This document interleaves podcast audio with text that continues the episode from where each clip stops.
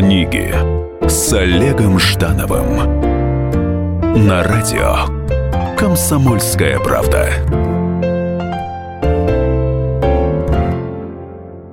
Привет! В эфире книги с Олегом Ждановым. Как всегда, сегодня три книги, о содержании которых вы узнаете раньше, чем потратите деньги и заглянете под их обложку. Три книги, которые я прочел для вас и собственного развития. Три книги разных жанров и разных авторов в каждом выпуске нашей программы. Начнем с нехудожественной литературы или нон-фикшн. Нон-фикшн.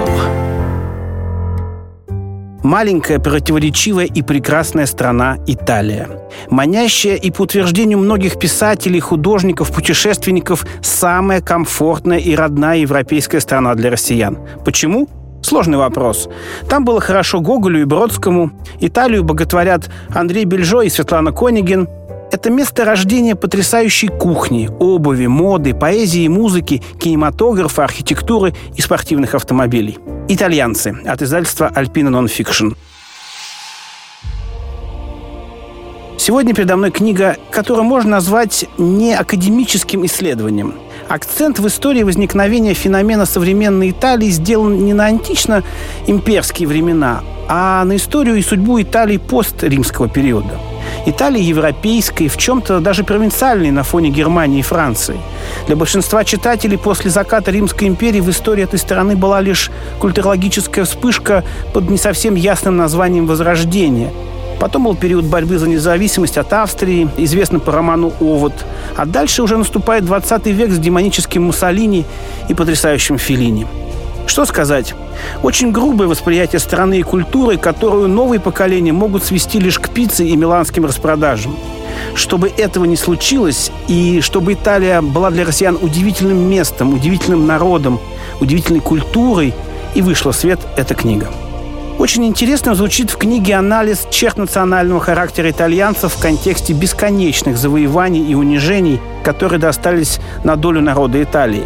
Какие они, итальянцы? Гордые и вспыльчивые мафиози, прямолинейные и туповатые виноградари, холодные эстеты и виноделы, хитроумные и неугомонные ценители прекрасного – Читать подобный анализ безумно интересно еще и потому, что в процессе чтения вы не избежите этнического самоанализа, а это увлекательная и полезная штука. В чем же притяжение и магнетизм этой маленькой страны? В Европе немало городов с множеством каналов, но Венеция остается вне конкуренции. Немало городов в Европе и в Азии несут в себе смесь античности и средневековья, но Рим, Флоренция и Неаполь никогда не отдадут это эстетическое первенство. Однако главная национальная черта итальянцев, весьма многогранно описанная в этой книге, это любовь к жизни. Не вульгарно загульная, а очень искренняя и вдохновенная. Любовь как искусство и неиссякаемый источник оптимизма. Этой любви стоит учиться. Учебник перед вами. А теперь обратимся к категории фикшн, то есть к художественной литературе. Фикшн. Современное человечество окружено таким обилием информации, что катастрофически нуждается в правилах ее восприятия и в сжатых формах донесения того или иного смысла. Если в древности притчи были литературой не меньше, чем философией, использовали многослойную систему образов и иносказаний, то притчи для современных людей – это легкая и краткая форма чего-то важного. Все чаще мы питаемся мудростью цитат из социальных сетей. Возможно, мы глупее и мельче своих предков. Передо мной роман «Жить» от издательства «Текст». Это книга-притча. Небольшое карманное издание, совсем немного страниц и язык, который струится легко и непринужденно, как весенний ручеек. Грехи человека, ткани одежд, разговор с пашущим поле животным, красоты природы и конфликты поколений. Но живопись слов легка, как будто это и не живопись вовсе, а легкая акварель по чуть мокрому листу рисовой бумаги.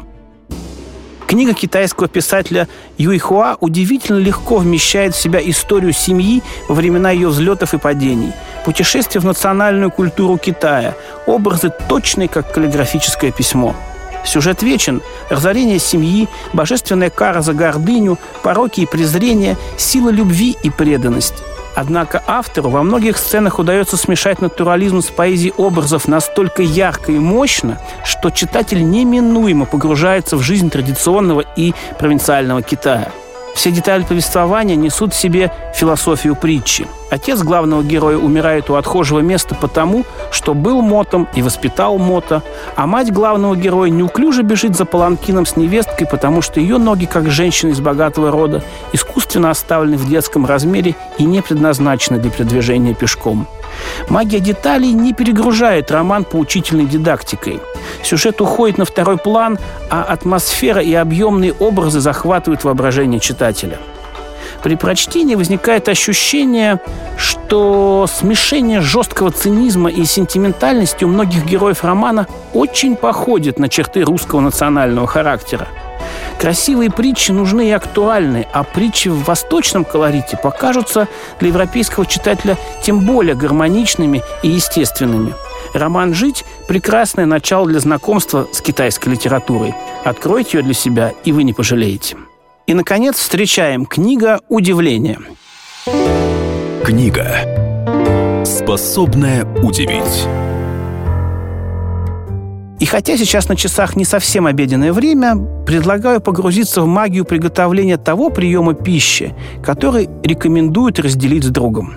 В книге Алены Долецкой всего 8 обедов, немного паштетов, наливок и настоек, соусов и заправок, хлеба и философии наслаждения обеденным вкушением и общением. Алена Долецкая очень умело и уютно перенесла читателей своей книги в атмосферу воскресного обеда. Перед нами частный опыт различных реальных ситуаций, в каждой из которых воплощенный рецепт не цель, а средство для достижения счастья и мифического состояния «хорошо». Такая рецептура многим ценнее, чем обычные кулинарные конструкции, ведь это кулинария счастья. Перед нами потрясающая книга «Воскресные обеды» от издательства «Калибри»